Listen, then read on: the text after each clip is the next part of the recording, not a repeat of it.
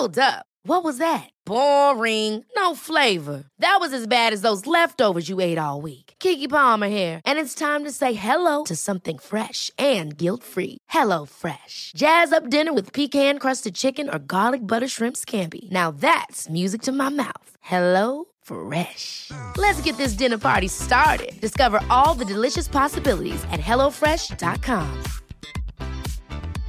I'm Sandra, and I'm just the professional your small business was looking for. But you didn't hire me because you didn't use LinkedIn jobs. LinkedIn has professionals you can't find anywhere else, including those who aren't actively looking for a new job but might be open to the perfect role, like me. In a given month, over 70% of LinkedIn users don't visit other leading job sites. So if you're not looking on LinkedIn, you'll miss out on great candidates like Sandra. Start hiring professionals like a professional. Post your free job on linkedin.com/people today. Many of us have those stubborn pounds that seem impossible to lose, no matter how good we eat or how hard we work out. My solution is PlushCare. PlushCare is a leading telehealth provider with doctors who are there for you day and night to partner with you in your weight loss journey. They can prescribe FDA-approved weight loss medications like Wegovy and Zepbound for those who qualify. Plus, they accept most insurance plans. To get started, visit plushcare.com slash weight loss. That's plushcare.com slash weight loss. Hello, guys and girls. The program you are about to hear will be both fun and educational, but it is not a substitute for medical advice. Although we are doctors, we are not your doctors.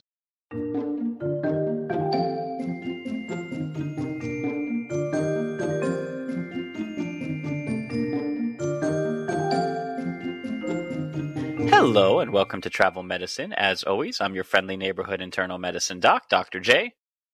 Hey guys, Dr. Santosh here, pediatric infectious disease doc and researcher. Well, Santosh, I hope you had a happy Easter, Roman or Greek, whichever you don't celebrate, because you are a completely different religion. Yeah, I, I really am. So I gotta ask because I don't know how the calendar passed this year.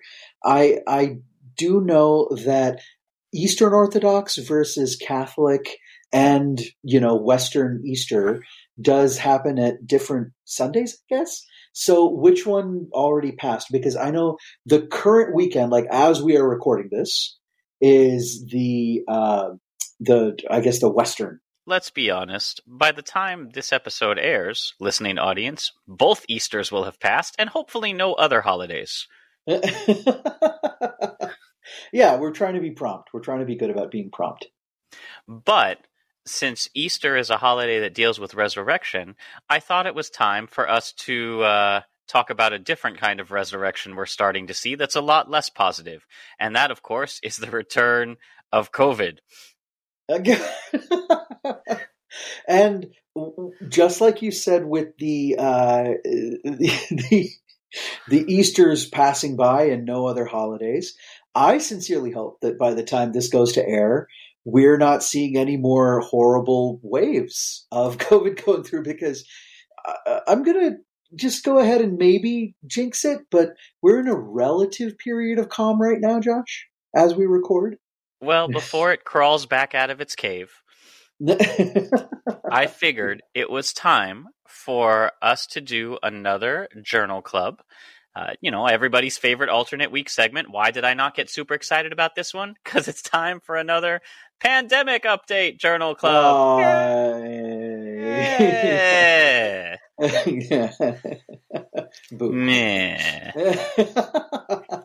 It is time once again for us to do a roundup of what's new in the world of medicine, this time with an emphasis on COVID news, because we haven't done one of those for a while, and I'm sure you've all missed yeah, it. there have been some interesting updates, like we're about to show in treatment and prevention, and we're learning things very, very quickly, which is pretty damn cool. But yeah, I, I hate that we had to, that we had to learn so quickly because otherwise we would all die. Yeah. Well, let's start the first story. This is released March 9th, 2022. And it's actually from your home location, Santosh, or at least the uh, the press release is scientists identify possible new treatment for COVID 19. Uh, something with a biologic substance, always a phrase that inspires confidence. yeah, yeah. So this is from a massive lab at the Smidt Heart Institute at Cedars-Sinai. And oh, I'm smitten. You are smitten. You ought to be smitten. so, so, so tell us this study from the Journal of Biomaterials and Biosystems is about what? Well, a, a, while back, actually, and, and, now for a long time, the Marban Lab, so Dr. Eduardo Marban, and one of his co investigators, uh, Dr. Ibrahim, they've been working on these little um, extravesicular vesicles that some cells sometimes shed, and trying to see if when they migrate around, if they're able to repair damaged cells. So the the type of tissue damage that we get from acute COVID 19. So, in this particular case, Josh, they got those uh, extracellular vesicles to be secreted by fibroblasts, um, which are just very generally like connective tissue type of cells. And this was all in vitro, meaning like in a petri dish. But they basically engineered those fibroblasts to secrete these extracellular vesicles and then, you know, exposed those uh, kind of repairing cells to heart tissue, lung tissue, muscle tissue in a petri dish and then also in mice. They did, in fact, prevent the virus from reproducing itself in in the petri dish, specifically in lung cells. Right. And also and also interestingly helped to uh, protect or repair tissue, which is not something that we have seen some of the other ones. Most of the treatments have been focused just on let's stop the virus from replicating, but whatever damage is done, the body will sort itself out or, you know, what's done is done. And that's because you know, we target the virus, we're able to lower inflammation, but we really haven't had the type of, uh, you know, repair mechanisms or biologics the way that they're proposing that can actually go and patch up tissue, regrow new cells. Now, the way that this is at least theorized to work, although since again this is your home facility, you probably know a lot more about the study going on, is sure. that this Astex uh, process, cells treated mm-hmm. with this Astex process made less of the ACE protein that SARS uses to infect cells, mm-hmm. compared to remdesivir, which did not inhibit the production of ACE. Instead, remdesivir, which is the treatment that is primarily used currently to treat those with severe COVID, just stops the virus from latching onto the protein. So remdesivir stops it from connecting, whereas this yeah. Astex supposedly stops the protein or decreases the protein from being made or even providing that that hook on point. But yes. you said you're actually quite familiar with this study and it is being maybe a little overhyped. Yes, that's true. In this particular case, I think that uh, the, it's it's a fantastic technology, and really uh, the idea, the theory is brilliant. And the problem right now is when this press release went out and everything like that. I, I don't think it was really pushed as overhyped or anything like that, but uh, you know that's what we're here for for Journal Club. Is that uh, as stated, this was a very preliminary preclinical um, in vitro study and a mouse study, and the results are really, really promising in that type of environment.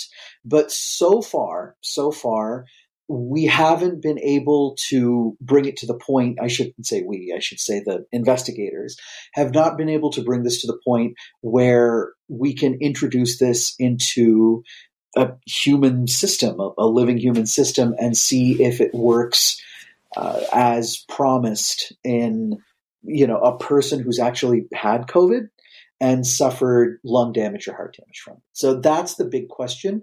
And it's wonderful. There are, you know, National Institutes of Health funded these studies, and they're moving forward through UCLA and uh, the uh, the Smith Center at Cedars-Sinai.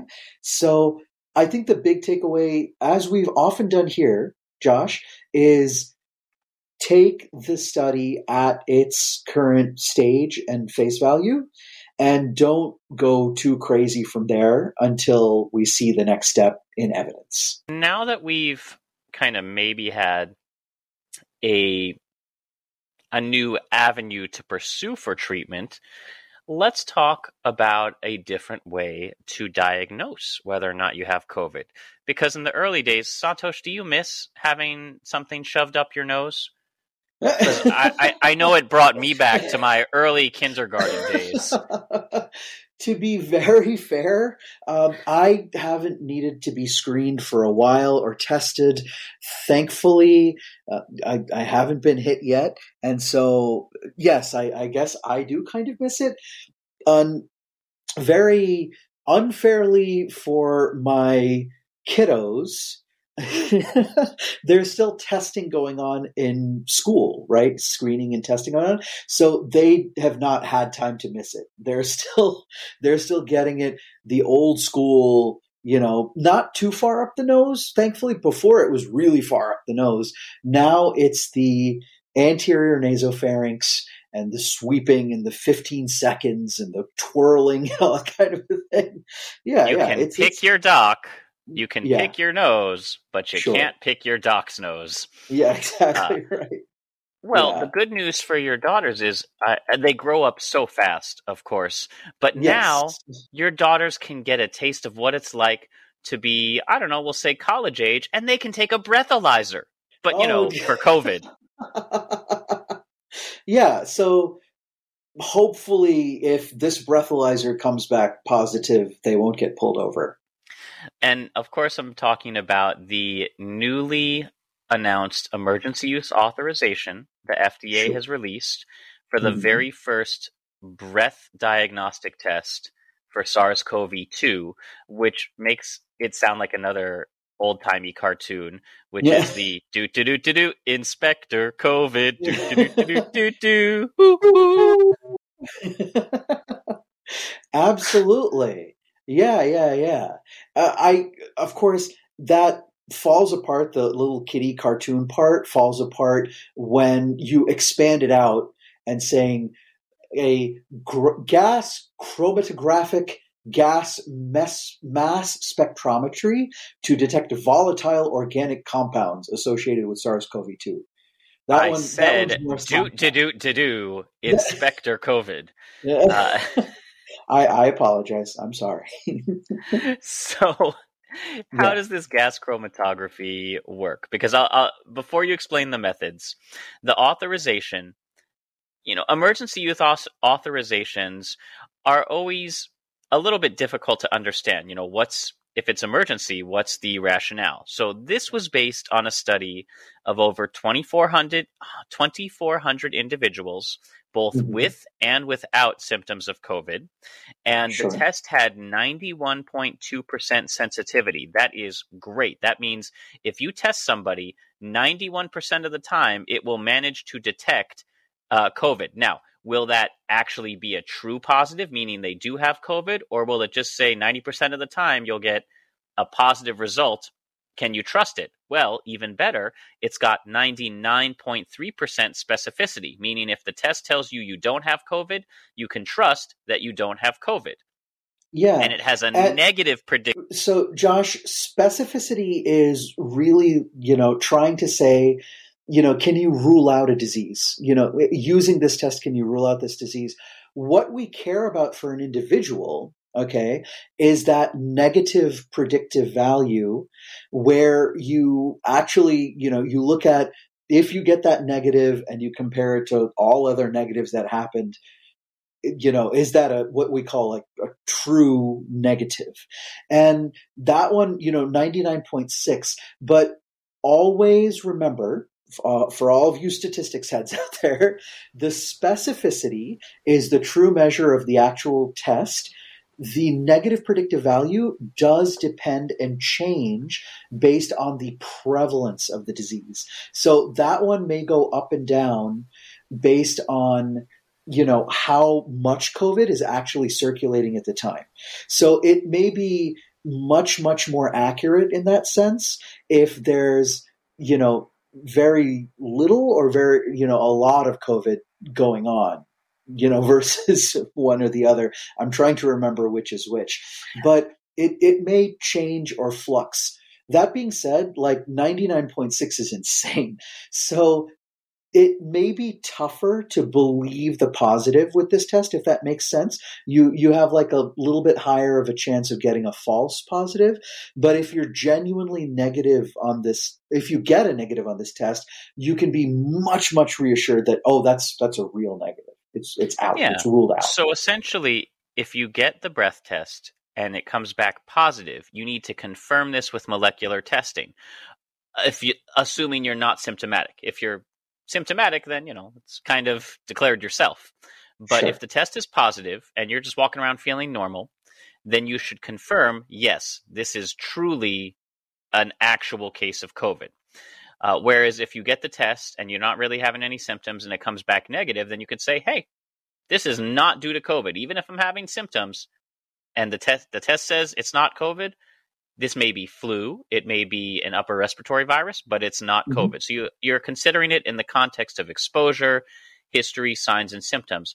But importantly, it's all done through little volatile compounds or special things released by this I will tell you using mass spectrometry, okay, that's actually reading one way or the other. So gas chromatography in this case is the, the detection method, but mass spectrometry as a whole is actually when you break down the size, you know, the actual mass of the particles and determine yes, it's there or no, it's not there, depending on you know whether you find a molecule of that particular size in there and given that you know a lot of these in, in biology like these amino acids and you know other volatile compounds if you're able to find a unique signature and say oh this is very very different from when I find the disease there versus when I don't,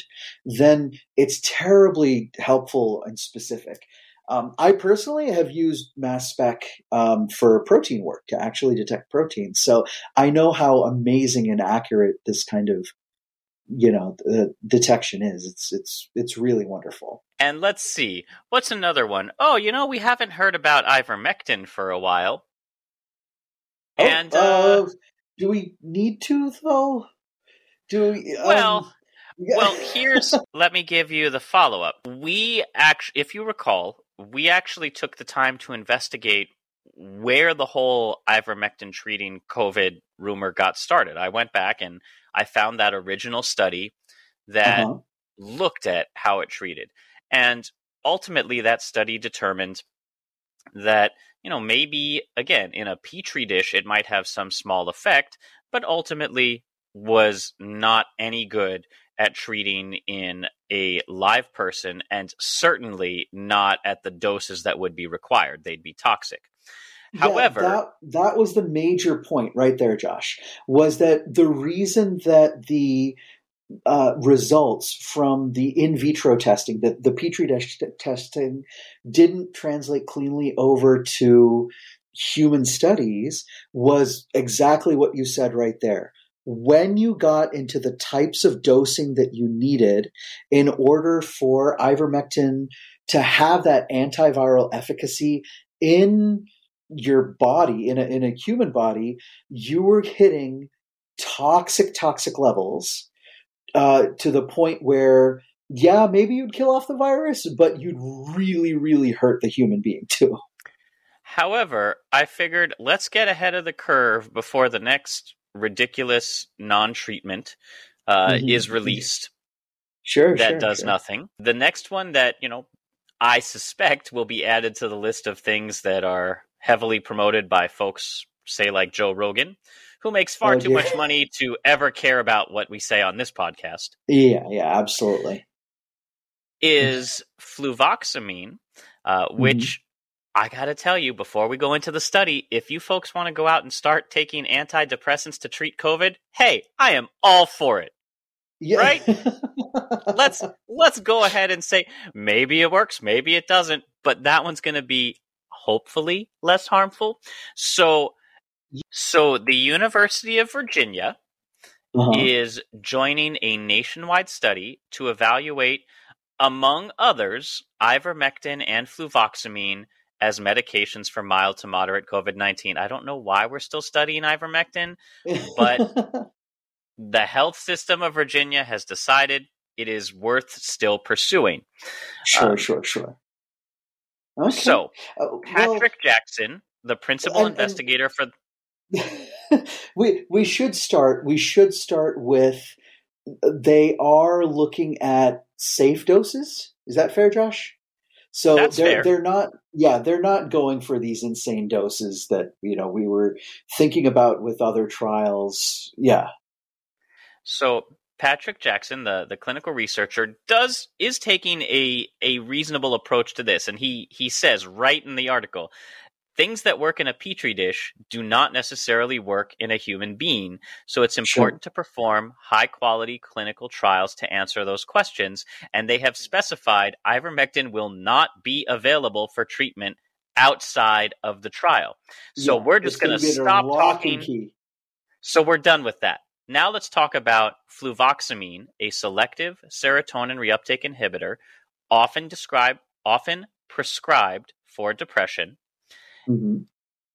And well, Santosh, what can you tell me about the trial? It it's looking at multiple drugs, and uh, I feel like we were arguing about how many drugs are involved. in the study. Uh, well, the ivermectin we talked about, fluvoxamine as a serotonin reuptake inhibitor, an antidepressant. That's that's the second one, and actually the third drug is going to be an inhaled corticosteroid, so fluticasone. The reason why they said, "Oh, more." medications will be trialed and this kind of thing is because there are going to be multiple doses that are being trialed in those various ones. So, like two different doses of the ivermectin or the fluvoxamine or the fluticasone, and those are each going to be study arms. What happens a lot of the time here is you actually have to run the initial phases of the trial. You know, you, you maybe do one arm at a time, and you look for what are called safety signals or efficacy signals. And those are very critical stop points, especially safety. If you see that at a lower dose, say of the fluticasone, that you're getting, you know, excess morbidity, death, side effects, anything like that, you have to freeze before you move to the higher dose. So that's why when you look up the study, it'll say that, you know, up to seven drugs will be used. But it's really this particular phase of active ACTIV. So this is active phase six, will be really only studying these three drugs. Now that's that's what's bothering me. I mean, all of everything you described is wonderful. So Yeah. I'm going to back up a little bit and and talk about these acronyms. Active is Uh-huh. accelerating COVID 19 therapeutic interventions and vaccines. So the University of Virginia is joining as part of this large randomized phase three trial funded by the National Institute of Health to Mhm. look at multiple existing drugs for repurposing. So the Active 6 trial aims to provide treat evidence-based treatment options for patients with COVID-19 who have mild to moderate symptoms, not sick enough to be hospitalized. So that's what we're looking for is out of hospital treatments. But Yes. I like how they say we're going to you explore a pool of up to 7 drugs, but it's the active 6 protocol. Guys, come on. Yeah. Get your shit together. Is this the sixth time you're doing this? No, no, no. Or is it or or if you're trying or if you're trying seven drugs, call it the active 7 protocol. How No, hard no, is no, this? Uh, active six because this is the sixth kind of uh, trial under this big active umbrella, right? They were looking at lots and lots and lots of different types of therapeutics in the various uh, kind of iterations of active, but this is the sixth iteration of active. Josh, I'll, I'll tell you, the, the, other iterations, like Active 1, 2, 3, they did not contain the same number of drugs as the active number. so they contained inactive numbers? No, stop it. yeah, there, there were some phases that contained way more of the, you know, the, than the number, or others that had less.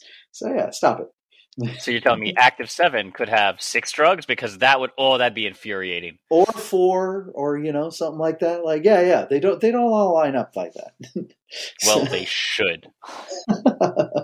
but yeah. but I'll grant them the naming was better. Um, however, yeah. because the drugs under consideration all have already been tested in humans, some of those at least efficacy trials uh, sure. Well, safety and efficacy are already starting at a slightly different bar than if they were being developed originally. So, the whole idea behind this active protocol is that repurposing the drug or giving it an off label use could happen much sooner. Drugs are right. going to be administered either orally or by inhaler mm-hmm. and are easy for people to take at home. And yeah. folks will be assigned randomly to receive either a placebo or one of the treatments, both of which will be sent to them by mail. Which okay. already raises to me a couple problems because sending stuff by mail means you can't observe the person taking it. And when drugs are inhaled, you know, it's easy enough to take a pill drug correctly, but I can't even begin to tell you how many folks just even with the best of intentions, will incorrectly use inhalers if they're not familiar with them. Right. So I, I'm wondering how how effective this will be and how large the trial is, and we can talk about that in a moment. Yeah. Now, this is a kind of a trade off that you have to make when you're running a trial like this. If you want good statistical power, right? You have to be able to enroll as many eligible people as you can, right? But that also means that you have to kind of reach far and wide. You can't get everyone to come to like one center or two centers or whatever it is. You know, you you know you need to get up there into thousands and thousands of patients in order to see hey is one kind of intervention better than the placebo. So in that case, yeah, absolutely, you've got to send that out. Josh, you're absolutely right. The inhalers, but at their very, very best, they deliver about 12% of the medications down into the lungs when you use it properly with a spacer or, you know, the tube that you're talking about in a mouthpiece. So I imagine that, you know, the number of people who will just kind of spray it into their mouth and it won't get in. But I'll tell you this I'll tell you this. There is a wonderful analysis that we call intention to treat, okay, where the we take into account that in the real world, so just like you would prescribe in the real world if this you know xyz treatment worked you'd send it out but you you send it to the pharmacy. And the person is supposed to pick up their med and supposed to take it according to its instructions. But as a physician like if you're treating you know you got 30 patients to see that day you don't know if joe schmo took his medications properly. So you want to actually run the study as if your kind of real world conditions, including those kind of faults and missteps and stuff. Does that make sense? It it, it made sense even before. I just I really wonder how reliable the inhaler portion of the trial is going to be. Yeah, yeah. well, I, I I'll put it this way: if we see that it has no advantage over placebo, in terms of improving symptoms and all that kind of a thing, then we won't be terribly surprised, I don't think, in this case. If we do see a efficacy signal, if we say, hey, it actually does work really well, I would say then in that case, it would be very fair to request a follow up study where we did more precise dosing observation that kind of a thing because I, i'm with you i'm with you so enrollment for this study is actually expected to open in a couple weeks from the day we're recording this yeah and mm-hmm. yeah it's going so, to and, uh, late april early may that kind of thing and they are looking to enroll up to 13,000 participants who have to be at least 30 years of age, have tested positive. Ever catch yourself eating the same flavorless dinner three days in a row? Dreaming of something better? Well, HelloFresh is your guilt free dream come true, baby. It's me, Keke Palmer. Let's wake up those taste buds with hot, juicy pecan crusted chicken or garlic butter shrimp scampi. Mm. Hello Fresh. Stop dreaming of all the delicious possibilities and dig in at HelloFresh.com. Let's get this dinner party started. There's never been a faster or easier way to start your weight loss journey than with PlushCare. PlushCare accepts most insurance plans and gives you online access to board-certified physicians who can prescribe FDA-approved weight loss medications like Wegovy and Zepbound for those who qualify Take charge of your health and speak with a board certified physician about a weight loss plan that's right for you. Get started today at plushcare.com slash weight loss. That's plushcare.com slash weight loss. Plushcare.com slash weight loss. For COVID and have experienced two or more mild to moderate symptoms for no more than seven days. Researchers will be looking at their symptoms over a two week period, looking to see who's hospitalized, who dies, who you know recovers without having to go to even so much as the doctor's office separate from checking in for the trial. And they'll be looking at both the 14 day as well as a 30 day period. They're also going to try and assess long term COVID and by long term they mean looking at 90 days after treatment begins we're we're still not going to know truthfully for years what long covid so to speak is affecting for people uh, they also haven't fully picked all the drugs of the up to seven we know that ivermectin's in it we know fluvoxamine is in it and we know that fluticasone uh, trade name flonase brand name brand name flonase brand is name also yes is also being involved. So all the drugs have already established safety records from smaller or less controlled studies.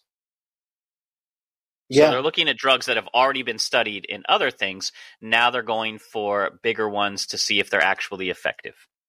That's very fair. And I'm always cheering for things to work. I, would love to have more treatments for whatever it is, if it's influenza or COVID or you know, you you pick a condition. But I'm with you. You know, I know we we're gonna you know get off of the ivermectin, but I think it's fairly well put to bed. This type of a large scale study should really put the debate to rest. I think.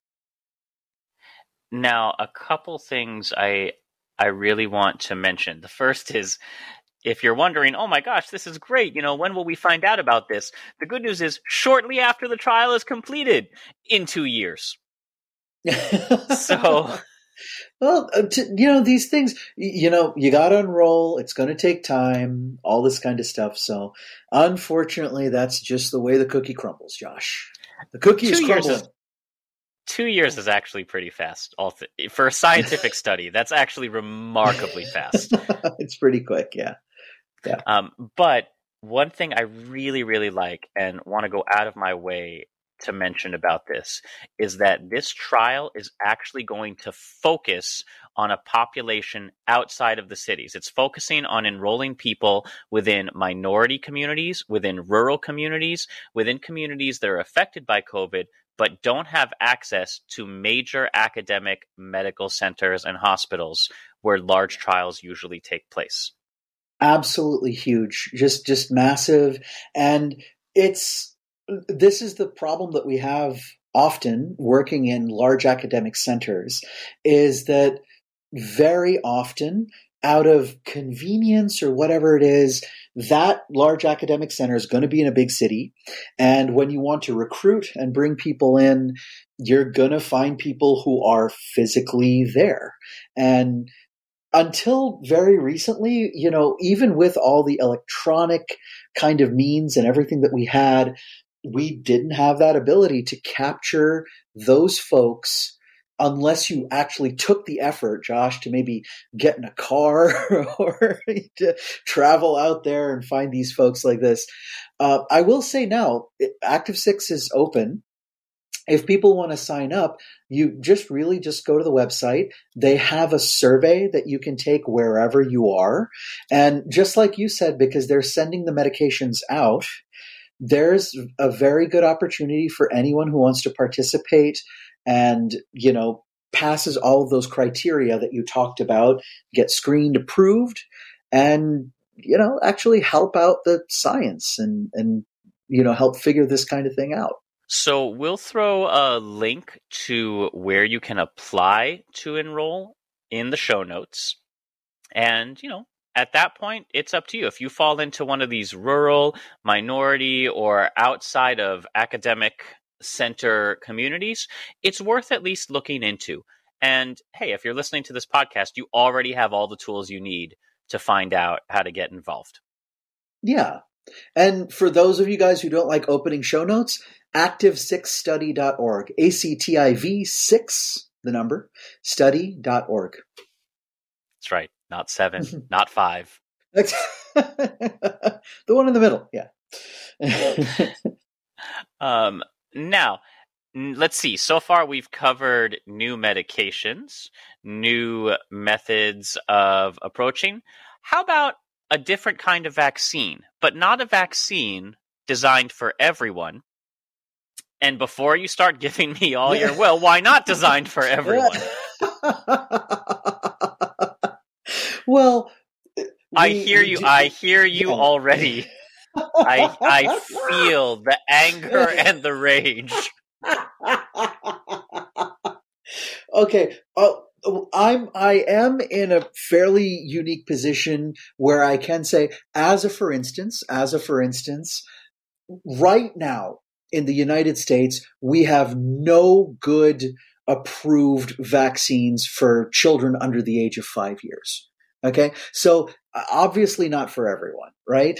In, in terms of that safety signal, the efficacy signal, wonderful mRNA vaccines, BioNTech, Pfizer, and as soon as you try to administer them and we tested you know we were looking forward to seeing the vaccine and how it performed under the age of five but yeah it's it you know we we had an efficacy signal we had a safety signal and we say let's pause you know let's let's so obviously we do not have the universal panacea type vaccine out there. And even and, if we yeah. did half the people are not interested in taking it. So we're not what? talking about this. I'm it's not i half. am telling it's you not half. We're doing good. No no no no no. We're reaching like 60s and 70s percent in some in a lot of places. So keep it up people. Don't be pessimistic. Dr josh keep your head up but the big complaint among both those who have taken the vaccine as well as those who have, eh, to be generous, thus far declined. Yes. Is there every week it seems like a brand new booster is being recommended, and we're up to I think possibly fourth boosters. So yeah. we're always saying we have to protect the immunocompromised. Well, right. this next study is interestingly about a vaccine designed specifically for the immunocompromised, although not all of them. This one is looking at a new vaccine that may be helpful and designed to protect patients with B cell deficiencies, meaning a specific kind of immune system deficiency. So, to be completely Cliff Notes, bare bones version of your immune system. yes you've got a couple different kinds of unique immune cells. B cells are what's called your humoral immunity. After all, laughter's the best medicine. That's how you can remember it. Humorous. Uh, not yeah. true. Not true, but good mnemonic. So well, I'll, you're I'll I'll put one more mnemonic on there that will be helpful for all of the history geeks out there, Josh. So when we say humors, we think of fluids, right? So this is the antibody system that's suspended in the fluids, just like the ancient Greek humors. That's where the term comes from. Oh, see, I was saying this is protecting patients with B cell deficiencies. B cells right. are the cells that help you produce antibodies. Right there you go. exactly they remember. Right. Yes. B cells remember what infections you've had in the past and keep mm-hmm. a little diary. So when an infection that your body has seen before shows up, the B cells have the blueprints to make antibodies and start treating it for previously infected ones. So, COVAC 1, a vaccine induced a response, a T cell response. Now, T cells are your natural killer cells. They don't care what you've had, what you haven't. They're just given their orders and they go out and start hunting and killing the kinds of cells that your body has determined infectious. So, this new vaccine, COVAC 1, could induce this T cell or killer response in patients who do not have B cells, who cannot have that cell memory. They have, think of it as immune amnesia. and this this affects specifically folks who have lymphoma and leukemia, which are two kinds of blood cancers, very, very common in both children and the elderly. Boy, that yeah. took a long time to get around to. yeah, yeah. So you know, B cells going around, they have a little blueprint. Hey, I've seen that antigen before. Here's the recipe for the antibodies. I make them. Okay. And make a ton of them. Boom, boom, boom, boom, boom. That's why the second time or the subsequent time you see a new infection, or I shouldn't say new infection, the same infection that you've seen before, you get either reduced symptoms or less symptoms a lot of the time, right? But there is that whole other arm of what we call cellular immunity. These are T cells and uh, they they these are Josh. Um, we talk about HIV before. Those CD4 cells are the ones that HIV affects, right? They actually do. They're called. You're to love this, Josh. They're helper cells. They're your little helpers. So, so they they help all of the other cells figure out what's wrong. Those CD8 cells are those killers. They break open cells, destroy viruses, ah, ah, that kind of thing. And if you don't have those antibodies to help you out, these are the ones that are remaining to help, you know, keep viral infections down and fungal infections down.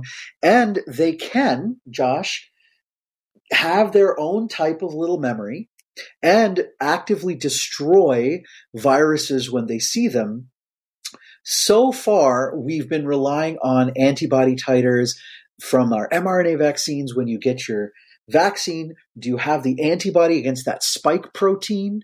Okay, if you're making them, more than likely you're well protected.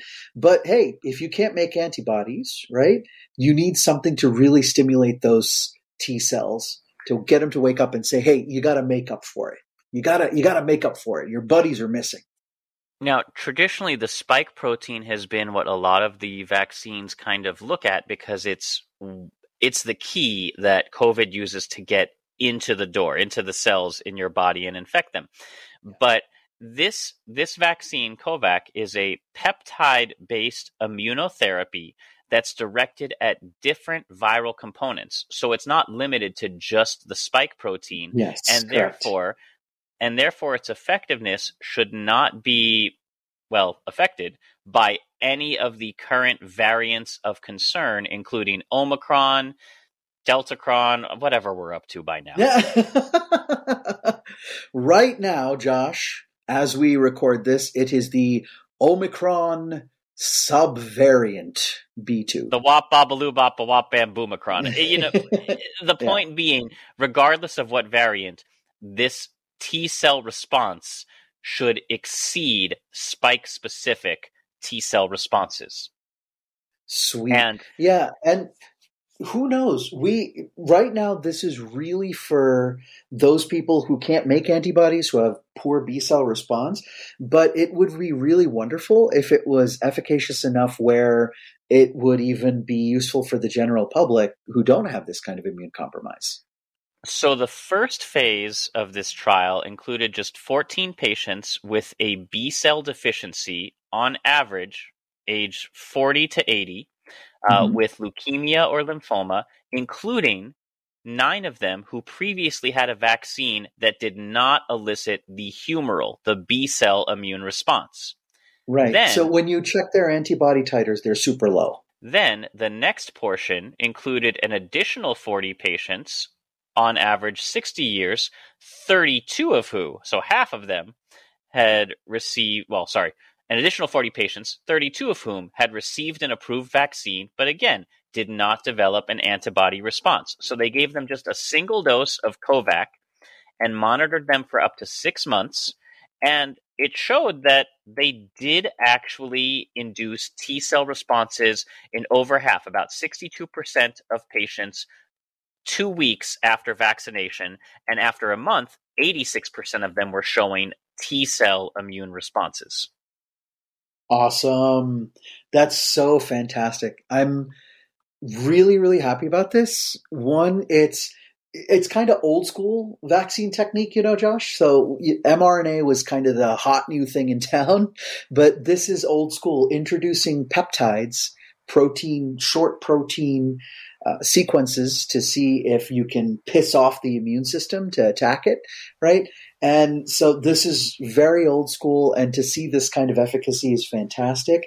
I'm crossing my fingers again, real tight, that it passes muster in the early studies so that you know we can move through with phase three and uh, and and see if it can be you know implemented because you know i'm sure you work with you know cancer population transplant population we need this bad this is a vaccine that for the vast majority of our listening audience presumably not designed for you yeah. however for those of you at home who may have these kinds of immunities there are treatments being designed specifically with you in mind. Bespoke vaccination, as it were. I'm so happy for it. Yeah. Now, ladies and gentlemen in the research community, if we could please think of the children. Mm, Won't someone think of the children? Won't someone think of the children? It would be so nice to get, get good protection. I know that we don't have a lot of horrible cases with our little kids as compared to all of the adults, but it would be so nice to protect our kids under five. People? Mm, yes? Okay. Let's move on to our last study, which I found fascinating, concerning, international, all all sorts of things. So let's see. We've covered vaccination. We've covered active trials for repurposing drugs. Let's go abroad and meanwhile in India, yes. yes, across the across a couple of ponds, a few ponds. For moderate COVID nineteen pneumonia, so folks who may need to be hospitalized but short term, uh, mm-hmm. uh, can't quite manage their symptoms at home, the a new study has been instituted to try a uh, an interesting treatment, which is yeah, which yep, is yep. radiation whole lung low dose radiation or pulmonary radiotherapy to stop the progression of disease in those who are suffering from hypoxia or low oxygen. The study is called AIIMS, which is for All India Institute of Medical Sciences. Yep. And uh, Josh, AIIMS is just like it says, there are multiple AIIMS centers in various cities around the country all India, in fact. yeah, yeah. So this one is specifically AIIMS in the in Patna, P A T N A. So a whole lung low dose radiation of 0.7 grays, which is the measurement unit of measurement we use for that, was found to improve the general oxygenation level of patients at day three. This is from Dr. Pritanjali Singh, the principal investigator and head of the radiation oncology department. Well, I'm glad that a radiologist involved in yes. in giving people radiation. Yes. there there's certainly in this particular instance you should probably have a pulmonologist involved and a uh, physician scientist who understands and knows radiation. Absolutely.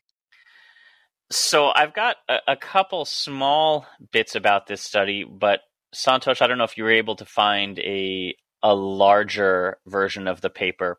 Uh, they looked at 13 patients of those studied, seven were given the radiation arm and six were not. They underwent, you know, some kind of placebo treatment.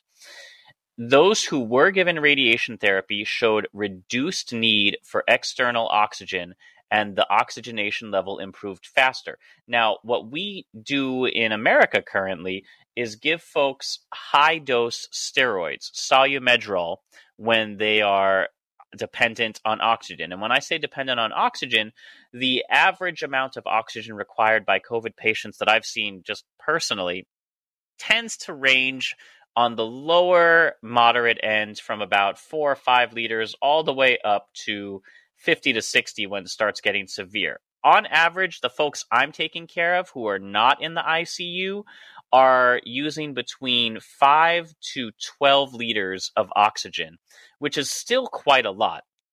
Uh, and they are saying that where we would be giving high dose steroids, breathing treatments, and remdesivir, beginning from day three, these folks in this study would just be getting low dose radiation. Now, I should say, Josh, unfortunately, I wasn't able to find the results of this trial published, but we do have a history of trying this out. So just going back, uh, you know, out to, uh, you know, August of 2021, actually, all the way over in Switzerland, doctors there led by Dr. Martin Zsigmond in the University Hospital Basel in Basel, Switzerland, attempted this as well. They were using one gray whole lung radiation, or Josh, this is a fun one. They used sham irradiation as the placebo. so basically, putting people in front of the machine, and you know, like you can kind of imagine someone going like like in a microphone. so they did a sham irradiation. Now this one, they followed out to 15 days, 22 patients that were randomized. And unfortunately, this one failed to show any kind of improved clinical outcomes uh, as compared to folks who had uh, placebo or the, or the sham radiation. This one was specifically used for people who are on a ventilator and trying to get off of a ventilator. So I don't know if this particular study that we're outlining now, the one in India, um, is going to be for uh, folks who are, I guess, out walking around, much less severe disease. But I know everybody at home is desperately wondering what what's a gray? How much radiation is that? Like, how many yeah. bananas is that? How many bananas? That's the important one. Yeah, exactly. the, the banana equivalent dose. Well, for those of you who don't measure radiation in bananas, and if you don't, you should. It's a lot of fun. Abs- a hundred percent, yes. But on average, Americans receive a radiation dose of about 0.62 each year. And they're using 0.7 grays or uh, REMS. So it looks like they're giving kind of what we get in about a year from just going about our daily lives, being scanned, going through the airport, eating bananas, cosmic rays. yeah, absolutely. Yeah, yeah, yeah. Maybe a couple x rays, like a dental x ray. Directed, of course, at the lung rather than in your mouth. For those of you wondering about the bananas, the banana equivalent dose I just love this fact. It's it's yeah, one of my favorite things banana, to talk about. Banana equivalent dose is a long-standing and much honored way of measuring radiation. Bananas contain naturally occurring radioactive isotopes uh, such as potassium 40, it's very harmless. You can you'd have to eat a lot of bananas to start worrying about any kind of real radiation. And in practice, this is not a cumulative dose as you excrete it. So it's just it's an educational exercise, which is part of what makes it so much fun. So the radiation exposure from eating a banana is about 1% of the average daily exposure to radiation, which is 100 banana equivalent doses. The maximum permitted radiation leakage for a nuclear power plant is 2,500 banana equivalent doses per year, while Yeah. while a while a CT scan of the chest is Yes. 70,000 banana equivalent doses. but all at once. If you've gotten a chest CT, you're getting 70,000 bananas worth of radiation. Yeah. So, so these folks in India are not are getting, you know, maybe a bunch of bananas worth of radiation in a day. It's not a lot. One of our listeners, you go ahead and do the math. If there's any radiology or, or mathematician or listeners, how many bananas is 0.7 grays? There's there's some enterprising med student out there, I'm sure. it makes me so happy to measure radiation in bananas. Oh my gosh. Yeah. It's bananas. B A N A N A S. Stop it. No. Another reference to this study from the Hindustan Times. Let's see if they've got a link to the original article. Uh, now, this this was done specific to the Delta variant of COVID. Oh, here we go. It was published in Frontiers of Oncology on March 29th. Wonderful. Okay, gotcha, gotcha. So this is kind of a follow up to some of the other studies that have been done out there. Less severe cases, right, Josh? People who are outpatient, I believe. Before, where you know we it was being tested again, low dose radiation on people who were very ill. This is to see if you can prevent worsening, keep people out of the hospital, you know, reverse people who are getting mild disease. Now, the objection may be there, honestly, Josh, that uh, if you have mild disease or moderate disease, okay, and you're outpatient, should you be trying something like radiation in order to try this? It's a very fair objection. I think in these kind of small scale studies, it's good to at least test the theory, make sure that there's no scary safety signal, and from there we can decide whether it requires further investigation. And and this was brought up by one of the professors of radiation oncology, Dr. D.N. Sharma, who mentioned that what he did the very first one of these kinds of studies and he's he said you know it was a small sample size so we don't know how effective this is expanded to the population he also mentioned vaccines had not been developed at the time that it was first studied. You know he's not involved with the current AIIMS study but he did not recommend routine use of radiation therapy in people who only have a moderate risk because he said whether or not it's effective there's going to be a lot of fear from the public that that dose of radiation even though it's low could cause or increase the risk of cancer over long term say 20 years. So he specified radiation therapy will be helpful in three scenarios. First when someone has developed severe COVID 19 infection despite vaccination, monoclonal antibody, or other treatments. Mhm. Second, when those other treatments have been given and failed. And third, against a new or more deadly strain of virus for which there is no vaccine available. The Gotcha. he noted that the advantage is that radiation therapy will work against all strains of virus, even those which have been mutating fast, as it is not possible nor practical to develop a vaccine for a different strain of the virus every year. Now, I would argue with that last one. Yeah, But- we're we're actually, you know, we haven't done any new kind of mutations on our mRNAs and DNAs and that kind of a thing for for those deliveries. We haven't pu- put those out there yet, but we should be agile enough to genuinely, and the efficacy of the original mRNA and DNA viruses in order to stop things like hospitalization and severe infection still pretty good. that that catches us up on what's new in the world of COVID. As always, we love to hear your comments, questions, and feedback. If you'd like to support us spiritually, emotionally, or financially, links to do that are in the show notes, along with links for further reading. Our theme music is composed by Rachel Ledger. The show is produced by me with a lot of help from Dr. Santosh and friends. Hey. And until next time, as always, wash your hands, wear a mask if you're going to be going places where there is a lot Mhm. of exposure, get your shot, take all the proper hygiene and health precautions, and when you've done all that, find a country that's still open, plan something fun, go explore something medically themed, and until next time, as always, happy travels. Bye, everybody.